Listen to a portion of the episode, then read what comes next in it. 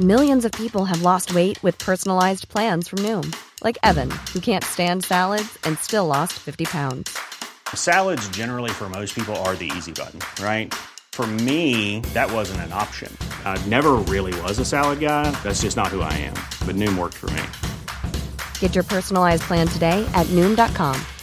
Real Noom user compensated to provide their story. In four weeks, the typical Noom user can expect to lose one to two pounds per week. Individual results may vary. Here's a cool fact a crocodile can't stick out its tongue. Another cool fact you can get short term health insurance for a month or just under a year in some states. United Healthcare short term insurance plans are designed for people who are between jobs, coming off their parents' plan, or turning a side hustle into a full time gig. Underwritten by Golden Rule Insurance Company, they offer flexible, budget friendly coverage with access to a nationwide network of doctors and hospitals. Get more cool facts about United Healthcare short term plans at uh1.com. Hi, I'm Daniel, founder of Pretty Litter. Cats and cat owners deserve better than any old fashioned litter. That's why I teamed up with scientists and veterinarians to create Pretty Litter. Its innovative crystal formula has superior odor control and weighs up to 80% less than clay litter. Pretty Litter even monitors health by changing colors to help detect early signs of potential illness. It's the world's smartest kitty litter. Go to prettylitter.com and use code ACAST for 20% off your first order and a free cat toy. Terms and conditions apply. See site for details. Bonjour à tous et bienvenue dans ce nouvel épisode d'Advocade. Je m'appelle Valentin Tonti Bernard et j'ai décidé de créer ce podcast pour vous permettre de découvrir la vraie vie des avocats. Quel est leur parcours, quelles sont leurs activités, mais surtout quel est leur business? Anomia, c'est un cabinet de conseil en stratégie exclusivement dédié aux cabinets d'avocats. Notre objectif est de permettre aux avocats d'atteindre leurs ambitions en utilisant les méthodes de l'entreprise appliquées à la spécificité des cabinets d'avocats. Et concrètement, ce qu'on fait, c'est de la formation business, du coaching business ou encore des missions de conseil en stratégie. Aujourd'hui, dans ce nouvel épisode du podcast Advocade, j'ai le plaisir de vous faire découvrir ma conversation avec Guillaume de Fréminville. Guillaume de Fréminville est avocat associé à Paris. Il intervient en contentieux des affaires, pénal des affaires ou encore en arbitrage. Il a intégré le cabinet RMT lors de sa première collaboration, puis est parti chez la TAM avant de rejoindre ses deux associés dans son cabinet. Dans cet épisode, il parle de façon extrêmement franche de son business, de ses ambitions, de sa vision, de la façon dont il a été chercher ses clients et surtout pourquoi il s'est associé avec ses deux associés. Je ne vous en dis pas plus et je vous laisse découvrir ma conversation avec maître Guillaume de Fréminville. Si ce podcast vous plaît, n'hésitez pas à en parler autour de vous, à lui mettre 5 étoiles sur Apple Podcast et à le partager autant que faire se peut. Bonne écoute Bonjour Guillaume de Fromainville, je suis ravi de vous accueillir, ou plutôt de t'accueillir dans nos locaux 89 rue Réaumur pour qu'on puisse parler de toi. Euh, bonjour Guillaume. Bonjour Valentin, euh, merci de me recevoir, c'est sympa, vous avez des locaux euh, magnifiques. Et je suis content de te rencontrer parce que j'ai entendu parler de toi. Eh ben écoute, c'est une excellente chose. Moi aussi, j'ai entendu beaucoup parler de toi, mais du coup, tu vas pouvoir en parler un petit peu à tout le monde. Alors, Guillaume, question similaire pour l'ensemble des invités qui passent par ce podcast. Qui étais-tu avant de devenir avocat? Alors, qui j'étais avant de devenir avocat? Je vais te faire la réponse classique. J'étais un étudiant. Euh, donc, euh, étudiant, d'abord, euh, d'abord j'étais, j'étais élève dans une, école parisienne assez exigeante. Et là, j'étais plutôt un cancre. je bossais pas assez pour avoir des bons résultats. j'avais pas des très bonnes notes. Mais finalement, j'ai réussi à aller jusqu'au bout, jusqu'au bout de, jusqu'au bac dans ce lycée. Et, et le bac en poche, bah, je pars dans la fac de droit à Sas où je fais ma licence. Et là, euh, si tu veux, je rencontre cette matière qui est le droit. Et pour la première fois, euh, je me rends compte qu'en bossant un petit peu, j'ai des résultats. Et, euh, et, en fait, en bossant un peu plus, j'ai des bons résultats. Et en bossant encore plus, j'ai des très bons résultats. Et donc là, tu as un espèce de cercle vertueux qui s'établit. Et je commence vraiment à avoir des bonnes notes chaque année, etc. Et je me dis, bah, cette matière, je l'aime bien, elle m'aime bien, continuons ensemble. Et euh, donc ensuite, je pars en Master 1 à Oxford parce qu'il y, a ce super partenariat entre l'université d'Oxford et, Assas qui permet à, certains étudiants de partir en Master 1 là-bas, où j'étudie euh, la Common Law. Et ensuite, je reviens, euh, je reviens à Paris où je fais un Master 2 de droit privé général, où j'étudie bah, le droit des contrats, responsabilité délictuelle, etc. Et là, il y a des profs extraordinaires dans ce Master 2. Je pense à Patrice Jourdain, à euh, Rémi Lipchabert, Philippe Stoffelmunk. C'est vraiment des gens de, très grande qualité. on se rend compte qu'on a une université française qui, tourne bien quand même, qui est très haut niveau. Et ensuite, je passe le barreau, je, décroche l'examen et, après, je vais repartir aussi un, an à nouveau en Angleterre, mais cette fois-ci à Londres, à la London School of Economics où je vais étudier euh, plusieurs matières, notamment l'arbitrage international. Euh, parce, que, euh, parce que je me disais, tiens, la résolution des litiges, le litigation, l'arbitrage international, ça, ça, me tente. Alors, la vérité, c'est que quand tu es étudiant, tout ça, c'est assez nébuleux. tu sais juste qu'en gros, d'un côté, tu as des mecs qui conseillent et de l'autre, tu as des mecs qui, qui se fight, grosso modo. Et donc, c'est pour ça que l'arbitrage, ça m'intéressait, parce qu'il y avait quand même une dimension internationale dans la fight que je trouvais plutôt sympa.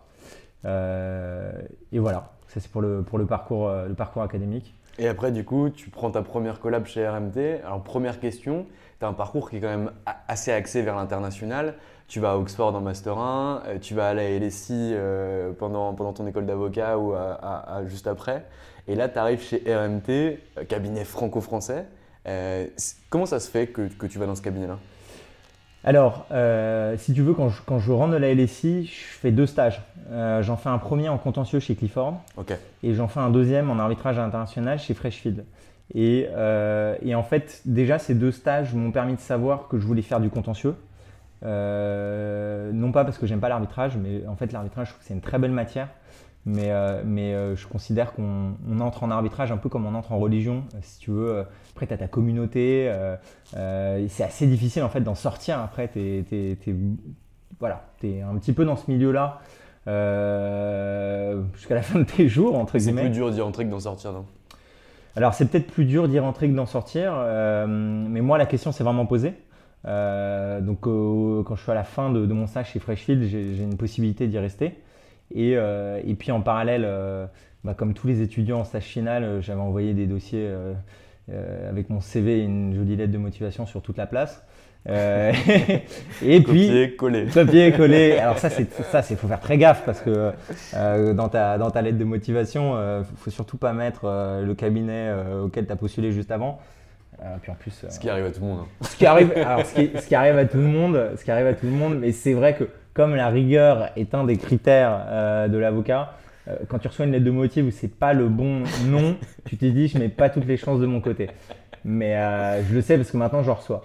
mais bon, c'est voilà, c'est un détail. Et puis entre temps, donc je postule et puis je rencontre Jean Reinhardt, qui est quelqu'un d'exceptionnel et qui, euh, bah, toute la fin de mon stage final chez Freshfield, me dit euh, Guillaume, euh, viens chez moi, on va s'amuser, on va bosser ensemble sur les dossiers de dingue, tu verras, tu vas apprendre comme un dingue, on va s'amuser. On va... Ah, il t'a bien dragué C'est Jean, c'est Jean, si tu veux, Jean, c'est un, un, un, fabuleux, un fabuleux commercial, c'est un, un, fabuleux connaisseur des êtres humains.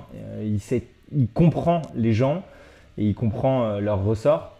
Et donc euh, il a su trouver les mots et, euh, donc voilà, c'est comme ça que je suis parti bosser avec lui. Et, euh, j'ai jamais regretté mon choix, au contraire, tous les jours je m'en félicite parce que parce que c'était le début d'une très belle aventure avec Jean. Et donc du coup, est-ce qu'à ce, moment-là, tu arrêtes la dimension internationale de ton métier ou finalement, même quand tu arrives chez RMT, eh, tu as quand même des dossiers cross-border en contentieux ou pas du tout? Alors, quand j'arrive chez MT, tu as essentiellement des dossiers euh, français, parce que c'est une clientèle euh, avec beaucoup de grandes boîtes du CAC 40, euh, des fonds, etc., de, françaises, mais tu as quand même des dossiers internationaux, parce que qui dit gros dossier, à un moment, il y a un côté cross-border que tu peux pas éviter. Donc, on a, eu, on a eu un certain nombre de dossiers où, pour le coup, le dossier, il fallait le faire en anglais de A jusqu'à Z. Euh, après, je ne vais pas te mentir, c'était pas l'essentiel de notre activité, mais euh, donc j'ai gardé quand même un pied euh, dans, ce, dans, dans, ce type de dossier en, rentrant chez Reinhardt. Et, donc voilà. Donc tu te fais draguer finalement pendant tout ton stage final chez, chez Fresh par Jean. Tu arrives au sein du cabinet, tu arrives en collaboration. Et là, c'est quoi tes missions et tes tâches du quotidien? Alors, mes missions et mes tâches du quotidien. Bah, si tu veux, au début, euh, déjà, je travaille pas que avec Jean au début. Je travaille aussi avec ces deux associés en contentieux qui sont euh, Louis-Marie Absil et, Jérôme Marcedon. Euh, et, donc, au début, tu fais tes petites recherches, etc. Puis en fait, assez rapidement, on te confie des trucs un peu plus lourds.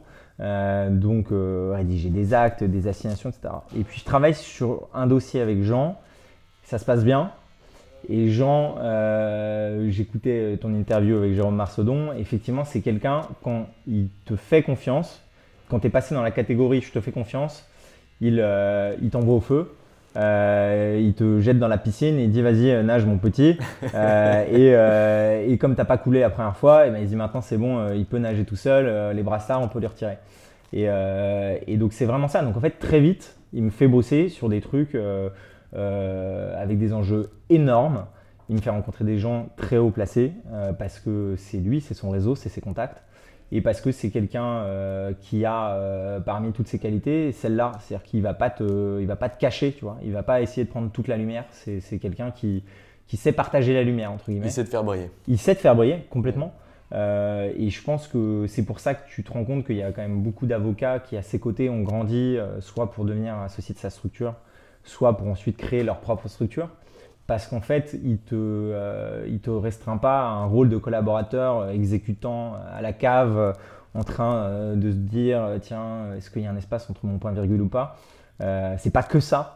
Il te fait participer. Moi, j'ai fait des, réunions avec Jean au bout d'un an de collab avec des PDG du CAC 40. On était à trois dans une tour à la Défense et, on parlait de stratégie sur, sur des dossiers qui sont vraiment importants. Donc, il fait confiance, Jean. Et qu'est-ce que tu as appris de lui finalement? Donc en, termes de droit, je vois bien, il, t'a formé, il a, évolué avec toi, tu as aussi évolué avec Jérôme et avec euh, Marie-Louis euh, et avec d'autres collaborateurs qui étaient avec toi. Mais, mais, mais en termes de mimétisme, qu'est-ce que tu as gardé finalement que tu avais appris de lui euh, par rapport à ce que tu as pu voir quand tu l'as accompagné? Ce que tu apprends de gens, déjà, c'est que quand tu rencontres un client, ton client, euh, il, ne vient pas juste te remettre un dossier en fait. Tu vois, c'est, as pas mal d'avocats, ils se disent tiens, euh, voilà, là j'ai un nouveau dossier. Non, euh, tu as un dossier, mais tu as surtout quelqu'un qui a besoin d'aide. Et même si c'est des, même si c'est des contentieux des affaires, du droit pénal des affaires ou des arbitrages, et donc c'est pas du pénal général, tu vois, tu es rarement face à quelqu'un qui est susceptible d'aller, d'aller bah, vraiment derrière, derrière les verrous. Tu es quand même face à des gens qui sont dans des, dans des périodes de crise. Parce que quand tu interviens en contentieux, c'est rarement quand ça se passe bien. Et donc, croire que tu vas juste venir traiter un dossier euh, en essayant euh, de déchiffrer euh, le droit et ensuite l'appliquer aux faits et puis derrière mener une stratégie, c'est ça, mais c'est pas uniquement ça. Tu es vraiment avec quelqu'un, faut lui expliquer, faut lui prendre son problème et lui dire ton problème maintenant il est entre mes mains et je le traite. Donc tu as compris finalement avec Jean, ou en tout cas tu t'es saisi de cette compétence-là, de comprendre l'objectif client et de ce que c'était la relation client. Voilà, exactement. Se dire vraiment, on ne traite pas que des dossiers, on, traite avec des êtres humains qui sont des gens euh, avec des sentiments, euh, qui sont des gens qui parfois traversent des périodes euh, compliquées ou pas d'ailleurs, mais qui ont besoin d'un accompagnement. Il faut qu'ils se sentent rassurés, il faut qu'ils sentent qu'ils ont un combattant à leur côté et que quand ils donnent le dossier, bah, le dossier il sera traité, mais en plus de ça, il y aura vraiment un vrai accompagnement personnel. Tu restes 4 ans et demi chez RMT. Euh, est-ce que tu vois des évolutions euh, finalement au, fur et à mesure de, ces 4 ans et demi, tant en termes de management que de responsabilisation? Je, comprends que tu te fais euh, envoyer au feu assez rapidement, et parce que ça a l'air d'être la méthode Jean Reinhardt. mais sur le reste, est-ce que tu vois des évolutions dans ton job? Alors, euh, oui, je vois, je vois des évolutions parce que quand même, il t'envoie au feu, mais Jean, il, maîtrise quand même. il fait pas n'importe quoi. Donc, si tu veux, déjà, quand je dis qu'il t'envoie au feu, euh, il, t'envoie au feu progressivement. Euh, j'ai une anecdote là-dessus d'ailleurs, parce que c'est assez marrant. Je prends. je devais avoir deux ans et demi de collab ou quelque chose comme ça. Et j'arrive un lundi matin avec ma petite sacoche, tu vois 9h30, parce que moi je n'arrive pas à commencer très tôt, donc 9h30, voilà, je m'installe tranquillement et tout. Donc semaine très classique. Et euh, vers 10h30, as Jean qui m'appelle, qui me dit ouais, Guillaume, passe dans mon bureau, il faut que je te parle de quelque chose. Je passe dans son bureau. Et là, il me dit voilà, on, a un client euh, qui est au Japon, euh, il a été placé en détention provisoire, va peut-être falloir y aller. Ok, bon, contact. Et ça s'arrête là. Je sors du bureau, euh, et puis il me rappelle une heure et demie après, il me dit Bon, Guillaume, viens, on va déjeuner, euh, puis je t'en dis plus. Donc là, on va déjeuner, donc on est lundi midi. Et là, il me dit Bon, Guillaume, euh, faut que tu ailles au Japon. je lui dis bah, Très bien. Et il me dit, faut que tu ailles assez rapidement. Et je lui dis, bah, pas de problème, pas de problème, quand tu veux. Et ben, il me dit, tant mieux que tu me dises quand tu veux, parce qu'il faudrait que tu ailles aujourd'hui. Euh, et, donc, euh, et donc, je sors du déjeuner. Et en fait, dans la demi-heure qui a suivi, j'ai eu un billet d'avion qui a été booké. et si tu veux, j'avais encore en plus plein de réunions l'après-midi. Je sors de ma dernière réunion à 17h. Je vais chercher deux chemises propres à la maison euh, pour partir au Japon. Je prends mon taxi moto, crac, et je suis dans l'avion à 21h. Euh, et, là, tu te dis Fast Life, avocat d'affaires, ça part. Ouais, ouais, exactement. Là, je me dis Fast Life, euh, avocat d'affaires, ça part. je savais pas où j'allais dormir, je savais pas combien de temps j'allais rester. J'avais une chemise. Tu étais déjà allé au Japon? Jamais, jamais, jamais. Mais écoute, bah voilà, il y a un moment, il faut pas trop se poser de questions non plus à certains moments. Et donc, et après, j'ai vécu une semaine extraordinaire sur place. Euh, je faisais euh, mes réunions à la fin en, t-shirt basket. Euh, parce qu'au Japon, à ce moment-là, il fait extrêmement chaud. Donc avec ma seule chemise, si tu veux, il a fallu que j'aille faire des petites courses sur place. Mais surtout, en fait, voilà, j'ai rencontré beaucoup de gens au Japon à ce moment-là. Et, puis finalement, en plus, l'histoire s'est bien terminée pour le client. mais voilà, tu vois, on te dit en général, partir du jour au lendemain, c'était pas du jour au lendemain, c'était partir du jour au jour. Et, quand tu reviens, qu'est-ce qui se passe? Qu'est-ce qu'il te dit, Jean euh, bah, Jean, il me dit, euh, il me dit qu'il est content, merci, mais, euh, mais business as usual, tu vois. parce, que, parce que Jean, c'est ça, sa vie. et c'est quelqu'un qui, qui, voilà, qui, qui, qui est prêt à faire, faire ce genre de choses tous les jours. Très clair. Tu restes 4 ans et demi, mais tu décides finalement de partir. ou, tu peux nous expliquer pourquoi, comment ça se passe, une envie d'aller voir ailleurs, c'est quoi qui se passe? Alors, euh, effectivement, moi, j'ai, comme euh, on en discutait au début, j'avais un profil quand même un peu international. Euh, les, grosses firmes m'avaient toujours assez plu. Et donc, je me suis dit, tiens, je reçois un coup de fil, un chasseur qui me propose d'aller dans ce cabinet américain, Latam, et qui me dit, qui me dit voilà, ce sera top pour telle et telle raison. Et là, je me dis que c'est peut-être le moment, effectivement, d'aller tenter une nouvelle aventure parce que, euh, parce que aussi, il est important à un certain moment de ta carrière, même si j'étais au début de ma carrière, mm. euh, de euh, savoir passer des, caps. et je savais que Jean, Jean est mon mentor, mais je savais aussi qu'il y avait un moment où il fallait que je tue un peu le père mm. et que j'aille apprendre d'autres choses chez nos amis américains. Et ce qui s'est passé d'ailleurs, je ne regrette pas du tout non plus ce choix-là. Et comment ça se passe? Donc finalement, le chasseur te contacte, il te met en relation avec ce cabinet, tu passes les entretiens, c'est quoi le projet qu'ils te vendent euh, c'est quoi le projet qu'ils me vendent euh, bah, Viens faire du contentieux chez nous, ce sera plus du contentieux corporate, cross-border, avec des dimensions euh, internationales, et, et, tu, tu, seras au top niveau, tu vois. Mais j'étais déjà au top niveau, donc ça, en réalité, c'était pas avec Reinhardt, j'étais au top niveau. Donc c'est pas obligatoirement quelque chose qui, qui, avait qui résonnait chez moi, mais voilà, c'était ça le, le projet. C'était vraiment l'extranéité et le contentieux corpo, quoi. Voilà, exactement. Très clair. Donc tu rejoins ce cabinet. Comment ça se passe quand tu arrives, euh, ce qu'on appelle nous l'onboarding, mais en tout cas euh, ton arrivée et ton intégration euh, à, l'équipe au cabinet, qu'est-ce qu'ils mettent en place? Alors, bah, tu sais, dans ces cabinets-là, tu as, des journées de formation au début.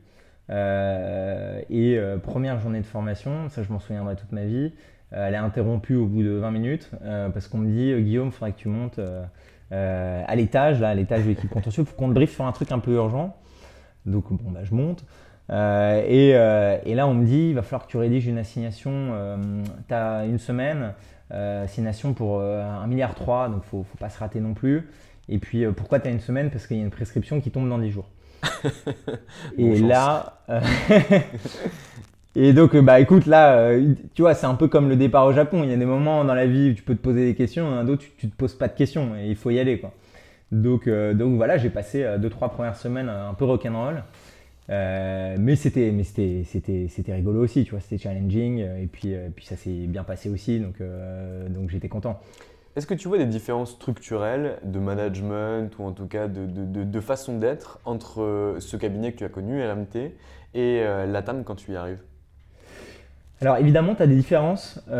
après, un cabinet comme la TAM, c'est un cabinet donc américain avec une, une culture très très relaxe. Donc tu n'as pas euh, des échelons hiérarchiques euh, euh, très longs, tu n'as pas un, sens de, voilà, de la hiérarchie qui est le boss dans l'équipe.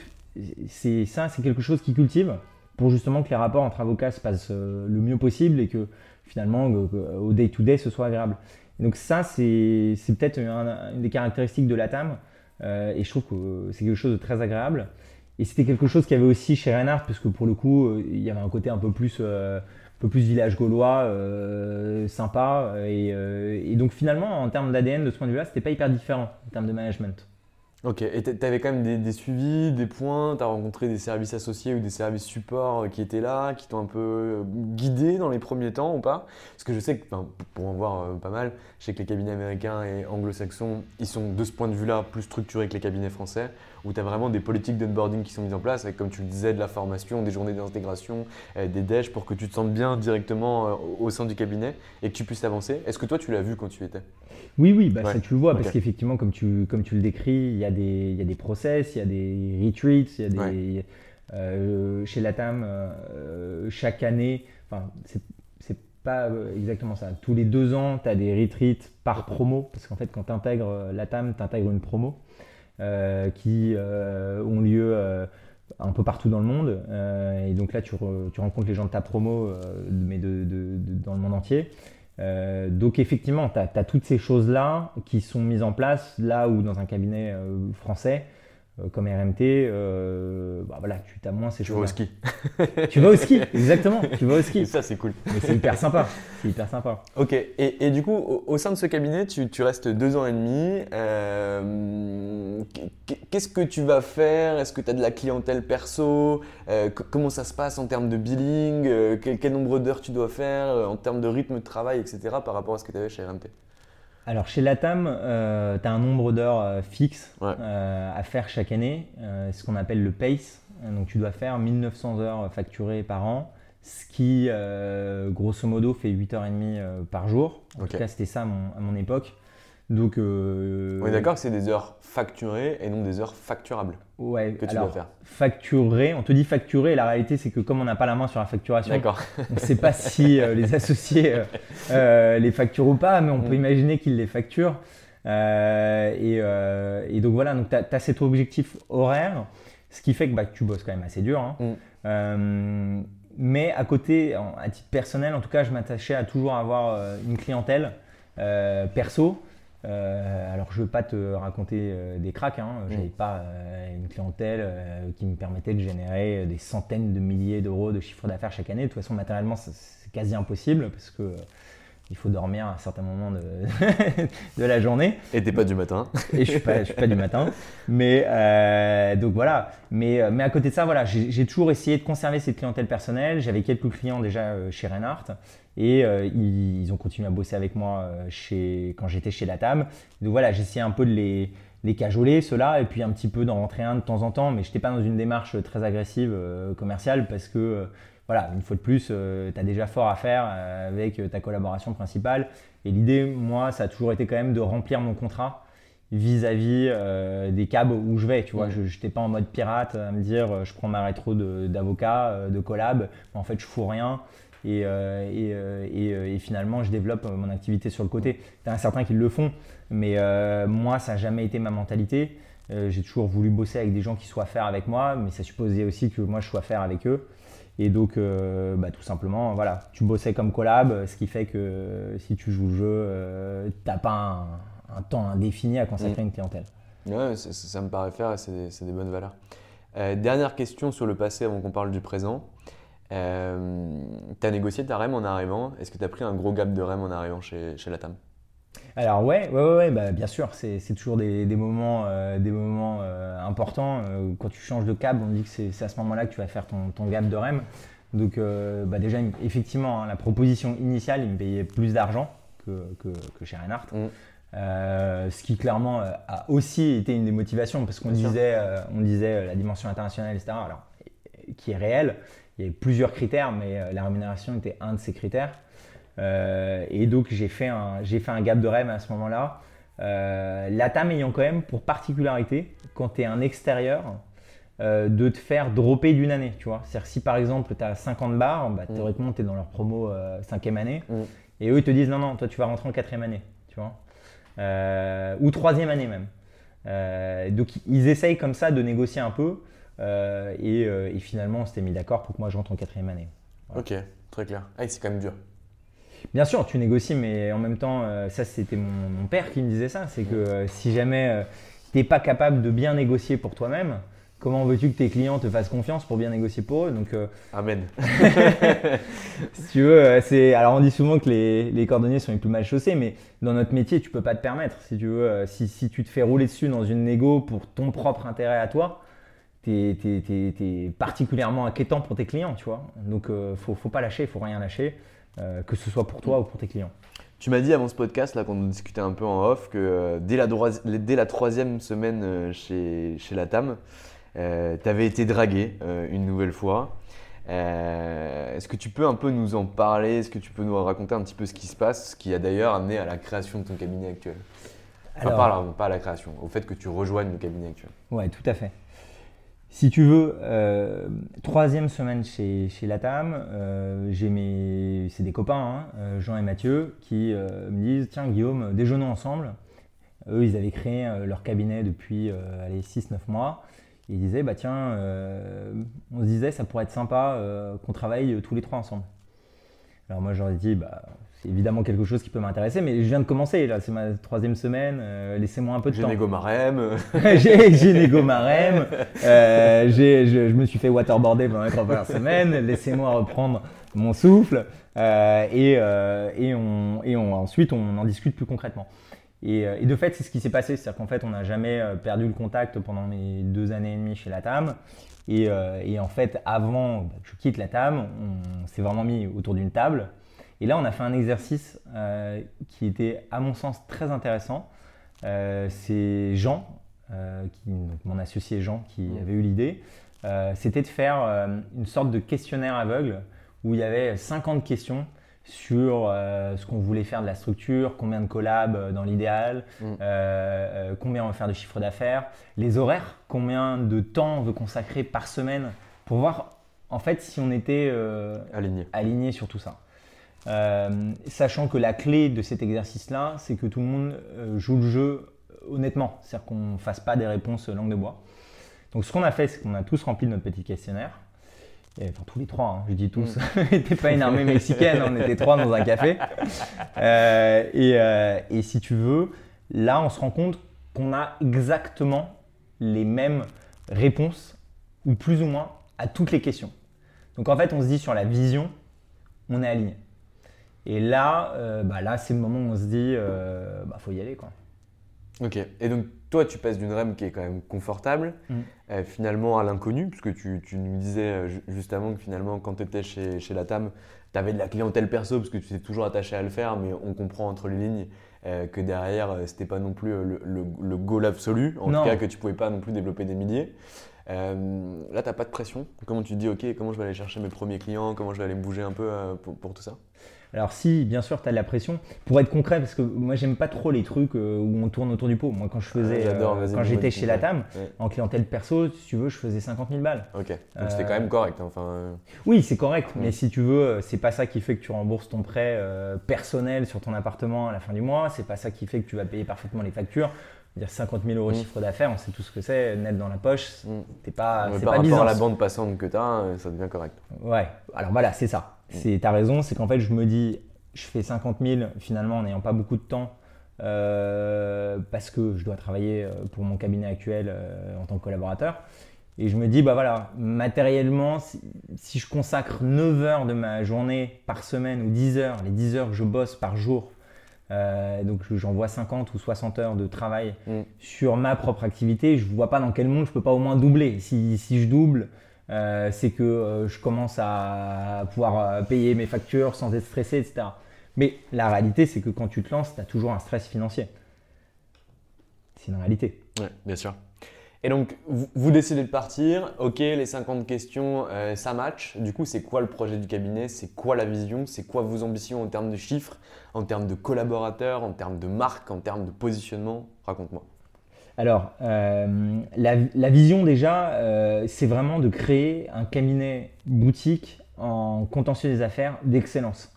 Euh, on veut vraiment être de top qualité. Mm. Ce qui est un positionnement qui en soi n'a rien de novateur. hein. Et on en a beaucoup qui l'ont qui ont déjà essayé ou qui l'ont fait.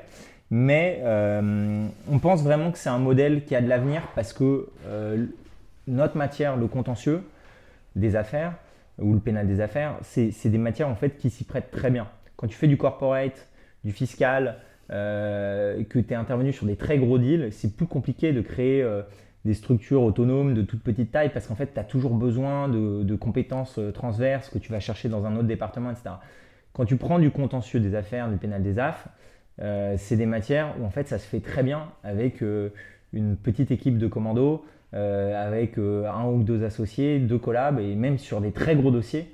En fait, là, tu as, le, manpower euh, pour, euh, pour, et pour traiter le dossier et très bien le traiter. Donc, tu n'as pas besoin dans une très grosse structure. Ce qui veut dire concrètement que euh, tu peux, avec cette boutique de niche, venir te positionner sur des très gros dossiers euh, que euh, tu viendras prendre à euh, des anglo-saxons, des gros cabinets français, des gros cabinets américains, parce que tout simplement, eux, ils sont extrêmement chers.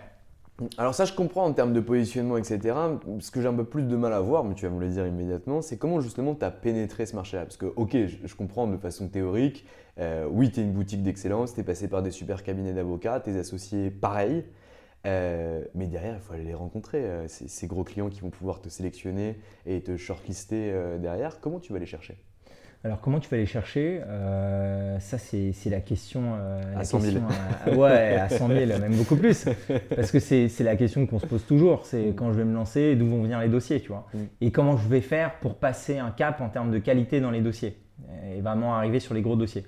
Euh, là, si tu veux, c'est euh, d'abord ton réseau, ton réseau que tu vas développer au quotidien, donc réseau de confrères, euh, réseau de clients, euh, et tout, tout ce monde-là en fait est prescripteur. Euh, et puis après, euh, j'ai envie de te répondre, l'audace, c'est-à-dire qu'il y a des moments, faut y aller. euh, et, et en fait, prendre ton téléphone et limite appeler quelqu'un que tu connais ni d'Ève ni d'Adam, mais juste tu connais vaguement un tel en commun, ce qui te donne un prétexte pour un lien, et puis tu rentres en contact, et puis finalement tu arrives à décrocher une réunion, et là, euh, bah, tu es un commercial, Valentin. Euh, on est des- et, et- et notre métier d'avocat, c'est un métier de technicien, de sachant, mais c'est aussi un métier de commercial. Ouais. Et tu sais comme moi que quand tu rentres dans une réunion, tu rentres dans la pièce, tu as déjà fait 50% du job. Tu as marqué l'essai et maintenant il faut le transformer. Tu vois ce que je veux dire? Tu as déjà fait une grosse partie du job. Donc c'est ça en fait, euh, comment on fait et te dire qu'il y aurait euh, des espèces de, de techniques Il y en a pas. magiques, Il n'y en a pas. La technique c'est euh, go, tu as réussi à pousser la porte, être dans la bonne pièce face à la bonne personne et là tu donnes tout, il faut le convaincre. Ça, c'est les techniques de départ. hein. C'est celles qu'on a connues, nous, tout au départ, ce qu'on appelle, ce que nous, on qualifie de go-to-market pour pouvoir pénétrer une première fois le marché. Ouais. Mais après, derrière, il- il faut en sortir et essayer de structurer parce que tu ne vas pas pouvoir aller, euh, entre guillemets, euh, passer toutes les portes des salles de réunion. Tu veux des collaborateurs, si j'ai bien compris que vous étiez aligné en termes de collaborateurs, tu as des associés, etc.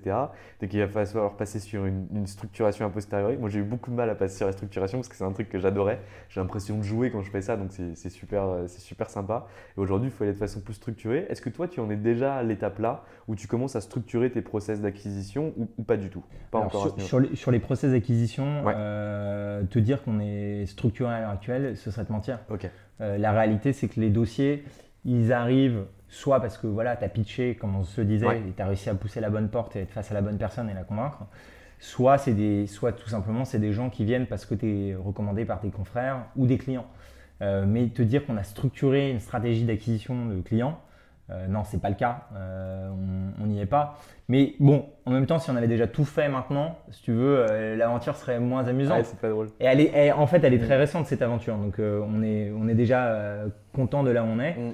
Euh, et puis on sait qu'on a encore plein de trucs à apprendre, euh, plein de choses à faire. Et, bah voilà, tu me parles de structuration, euh, d'acquisition de clientèle, c'est une chose. Très clair. C'est vrai qu'on l'a pas dit, je, je crois me souvenir, peut-être à tort, mais que le, le cabinet a été créé en juin 2020 ou juin 2021.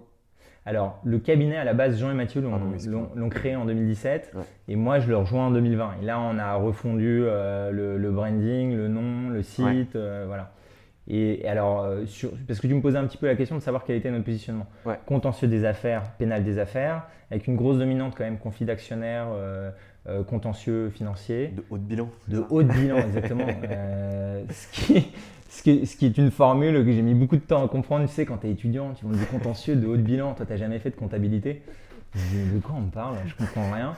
Euh, donc voilà, donc euh, conflit d'actionnaire, euh, contentieux financier. Et puis à côté de ça, une pratique qu'on développe beaucoup en ce moment, c'est les contentieux ou, ou, le, pénal lié à la blockchain, à l'économie du numérique, aux crypto-monnaies parce que on pense déjà que c'est un écosystème qui, d'un point de vue économique, a beaucoup d'avenir. Mm. Donc, qui va drainer de plus en plus d'argent, de, de, plus en plus de projets entrepreneuriaux, de plus en plus de, géants. Hein. tu vois, on voit les plateformes les Coinbase, les, Binance, tout, ça, euh, les Ledger, un champion français.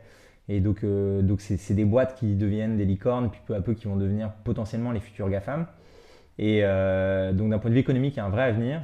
Et puis d'un point de vue technique, juridique, nous, c'est quelque chose maintenant qu'on connaît, qu'on comprend. On a eu par exemple les premières décisions sur, sur des saisies justement sur des, des, des plateformes de trading de crypto-monnaies en France. Euh, et c'est un domaine du droit en fait, où il y a tout à faire, où la vieille génération, que tu as déjà parfois interviewé, euh, cette vieille génération, c'est un domaine en fait, qui ne les intéresse pas. Mm. Et comme ça ne les intéresse pas, bah, ils ne comprennent pas. Mm. Et comme ils ne comprennent pas, ils ne sont pas en mesure de traiter des dossiers. Parce que pour le coup, il faut quand même bien comprendre euh, le sous-jacent économique mm. pour ensuite bah, mener ton dossier et gagner. Mais c'est vrai que quand on peut discuter avec des avocats, par exemple, de, NFT, de métaverse, de crypto, de blockchain, etc., euh, tu as l'impression en fait qu'ils rejettent parce que c'est quelque chose qu'ils qui, ne comprennent pas. Et, j'avoue que, alors je, ne suis pas réac, je ne fais pas partie de la vieille génération, mais des fois c'est vrai que j'ai du mal à matérialiser la pertinence du NFT, mais comme j'avais du mal à matérialiser la pertinence des réseaux sociaux ou que les anciens avaient du mal à, matérialiser la pertinence des réseaux sociaux lorsqu'ils ont été créés. Et du coup, je vais toujours vers, ce genre de choses, mais, euh, c'est super intéressant le, positionnement que vous allez chercher. Ce que tu vois sur cette économie, c'est que tu as eu un changement de paradigme assez récemment. Euh, avec la pandémie, euh, les choses ont changé. Pourquoi je dis ça? Parce que tu as eu euh, en fin 2017 ce qu'on appelait un bull run. tout le monde achetait du Bitcoin, trouvait ça génial. puis finalement, après, les marchés se sont effondrés. Et, et, en fait, à ce moment-là, les gens achetaient ces cryptos sans trop comprendre pourquoi ils les achetaient. C'était de la pure spéculation. Et là, tu as eu un changement de paradigme maintenant parce qu'en fait, quand tu achètes par exemple des, crypto-monnaies, certaines crypto-monnaies, en fait, il y a maintenant une technologie sous-jacente. C'est-à-dire qu'en fait, tu achètes fondamentalement des tokens, des jetons, des cryptos de boîtes qui produisent vraiment de la valeur. Et ça, c'est le gros changement de paradigme par rapport à il y a 3-4 ans. Alors, c'est le cas de certaines cryptos, mais c'est pas le cas de toutes. Il y, a, il y, a, des cryptos qui sont quand même ultra bullshit. Ah, t'as des ah, on est d'accord. Et on, se reparle dans deux ans. tu, prends le top 100 des, cryptos. Je sais pas si tout sort, j'espère pas, mais si tu veux, euh, la très grande majorité euh, aura disparu. Donc effectivement, après la question c'est de savoir euh, laquelle parmi ces cryptos et surtout laquelle parmi ces, activités en développement va cartonner et tout, et tout rafler. Donc voilà, donc c'est pour ça que nous, en tant qu'avocats, jeunes avocats, jeunes entrepreneurs. Ça nous amuse de voir ce secteur économique qui est en plein boom mm. euh, et qui euh, aussi génère des contentieux, euh, génère des sujets de pénal ou de pénal des affaires, puisqu'effectivement, comme tu le disais, il y a beaucoup aussi de projets qui sont des scams, qui sont mm. des fraudes. Et donc, dans ce cas-là, bah, tu vois, nous, par exemple, sur le cabinet, on a un gros dossier qui s'appelle RR Crypto, où on représente une centaine d'investisseurs qui ont été lésés par par euh, une, association qui faisait de l'investissement euh, en crypto-monnaie. Alors déjà, tu vois, je te dis juste association qui fait de l'investissement en crypto-monnaie il y a un bug parce que normalement une association c'est quoi les ouais faut, faut, faut, des, autorisations de, de l'AMF enfin tu tu fais pas euh, de la CPR etc voilà exactement. Mm. il y a quand même un cadre réglementaire euh, qui n'était pas euh, totalement respecté dans ce cas-là. Très clair. Donc ça c'est pour le positionnement c'est les activités que vous faites. En termes de chiffre d'affaires tout à l'heure tu m'as dit que vous étiez aligné et en termes de taille de cabinet entre guillemets par rapport à la vision que vous en aviez euh, vous étiez aligné, euh, si tu veux pas nous donner les chiffres d'affaires, pas obligé, mais en tout cas en termes de taille de cabinet, qu'est-ce que, tu, qu'est-ce que vous recherchez? Alors, ça, c'est, une question très importante, puisque euh, c'est aussi une question qui, qui, se pose à nous au regard de nos expériences, si tu veux. c'est-à-dire qu'on a connu d'autres structures Et est-ce qu'on veut absolument copier ces structures ou au contraire s'inspirer euh, de ce qui était bien dans ces structures et ensuite nous adapter? Donc pour te répondre concrètement, nous, on ne veut pas une structure euh, tentaculaire. Euh, on veut rester des associés avec, avec tu vois, chacun deux, trois collaborateurs parce que pour nous, c'est très important de, de, travailler en confiance, en équipe, avec des collabs et avec qui on s'entend bien en fait. et quand tu commences à avoir trop de gens, cette espèce de communauté d'intérêt. Euh, en droit de société, on dit c'est l'intuitu euh, personné. Voilà, l'intuitu euh, personné ou sociétatis, ben, il disparaît. Si tu veux, tu peux pas avoir 25 ou 30 associés avec qui tu t'entends bien, en qui tu fais confiance, etc. Donc ça déjà, du point de vue des associés, on ne veut pas s'étendre comme des malades, on veut mm. croître mais de manière contrôlée. Mm. Et du point de vue des collaborateurs, c'est pareil parce qu'en fait, et ça c'est une clé, euh, je pense, euh, de notre cabinet, on veut que les collaborateurs qui nous joignent soient épanouis chez nous. Euh, et alors ça, quand je te dis ça, c'est hyper galvaudé et tout le monde mm. va te dire la même chose. Personne ne va te dire on a envie que nos collaborateurs soient malheureux et crèvent. Mais en fait, c'est quelque chose qui est vraiment important pour nous parce que on se rend compte que si tu veux, la nouvelle génération, le fric c'est très bien, mais en fait, ils veulent aussi un équilibre. Mm. Ils veulent être euh, sur des dossiers intéressants, ils veulent euh, avoir un équilibre de vie. Euh, et, tout ça, on l'entend, et c'est quelque chose qui est important parce que c'est aussi quelque chose auquel on était, on était réceptif, si tu veux. Nous, ça nous, ça nous parlait, ça. Mm. donc, c'est très important d'un point de vue management. Nous, on se dit toujours qu'on n'y connaît rien. Mm. donc, d'être très, très humble par rapport à ça. Et tu vois, par exemple, tu prends le conseil, mm. euh, conseil en strat. Euh, c'est un métier qui ressemble un peu au métier qu'on fait. Bien sûr. Euh, et d'un point de vue management, ils ont 10 ou 20 ans d'avance sur les cabinets d'avocats. Je ne dis pas que c'est parfait chez eux, mm. mais ils ont des process de management. ils ont conscience que quand quelqu'un, tu le fais bosser comme un dingue pendant 3 mois, il y a un moment, il y a un petit retour au port. Il euh, faut que pas le remettre sur une mission tout de suite pour pas le cramer.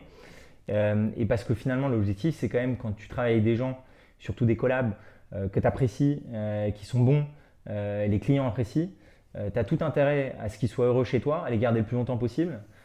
plutôt que de les cramer comme des abrutis sur un an ou deux ans et qu'à la fin ils claquent la porte parce qu'ils disent moi j'en peux plus. Ah oui, oui, mais on te paye beaucoup d'argent. Oui, mais j'en peux plus. Mm. Euh, et, ça, et ça c'est vraiment important pour nous. Mais je, suis carrément d'accord. Et, alors, moi, j'irais même plus loin, je dirais même 50 ans d'avance. Mais la difficulté, si tu veux, c'est que les, mecs qui font du conseil en strat aujourd'hui, ils sont soit ingénieurs, soit ils sortent de grandes écoles de commerce. Quand tu prends des cabinets comme BCG, McKinsey, Bain, etc., tu as 5-6 entretiens avant d'y passer. C'est des entretiens qui sont ultra sélects. Tu es sur des cas très particuliers euh, où il faut même te préparer. Il y a même des prépas qui existent pour pouvoir y aller. Et aujourd'hui, ils ont un socle commun où en fait, le management, c'était leurs études. Et, en vrai, les avocats, ils, ont vraiment quelque chose de très pertinent. C'est vraiment une, profondeur de réflexion, une connaissance très importante des institutions, du droit, du syllogisme, etc. Ils savent vous chercher. Mais quand à la fac, tu fais que du droit, rien que du droit, et la seule matière qui sort de ce champ-là, c'est l'anglais, je ne suis pas sûr que avec uniquement des avocats au sein d'une structure, tu puisses atteindre ce résultat-là.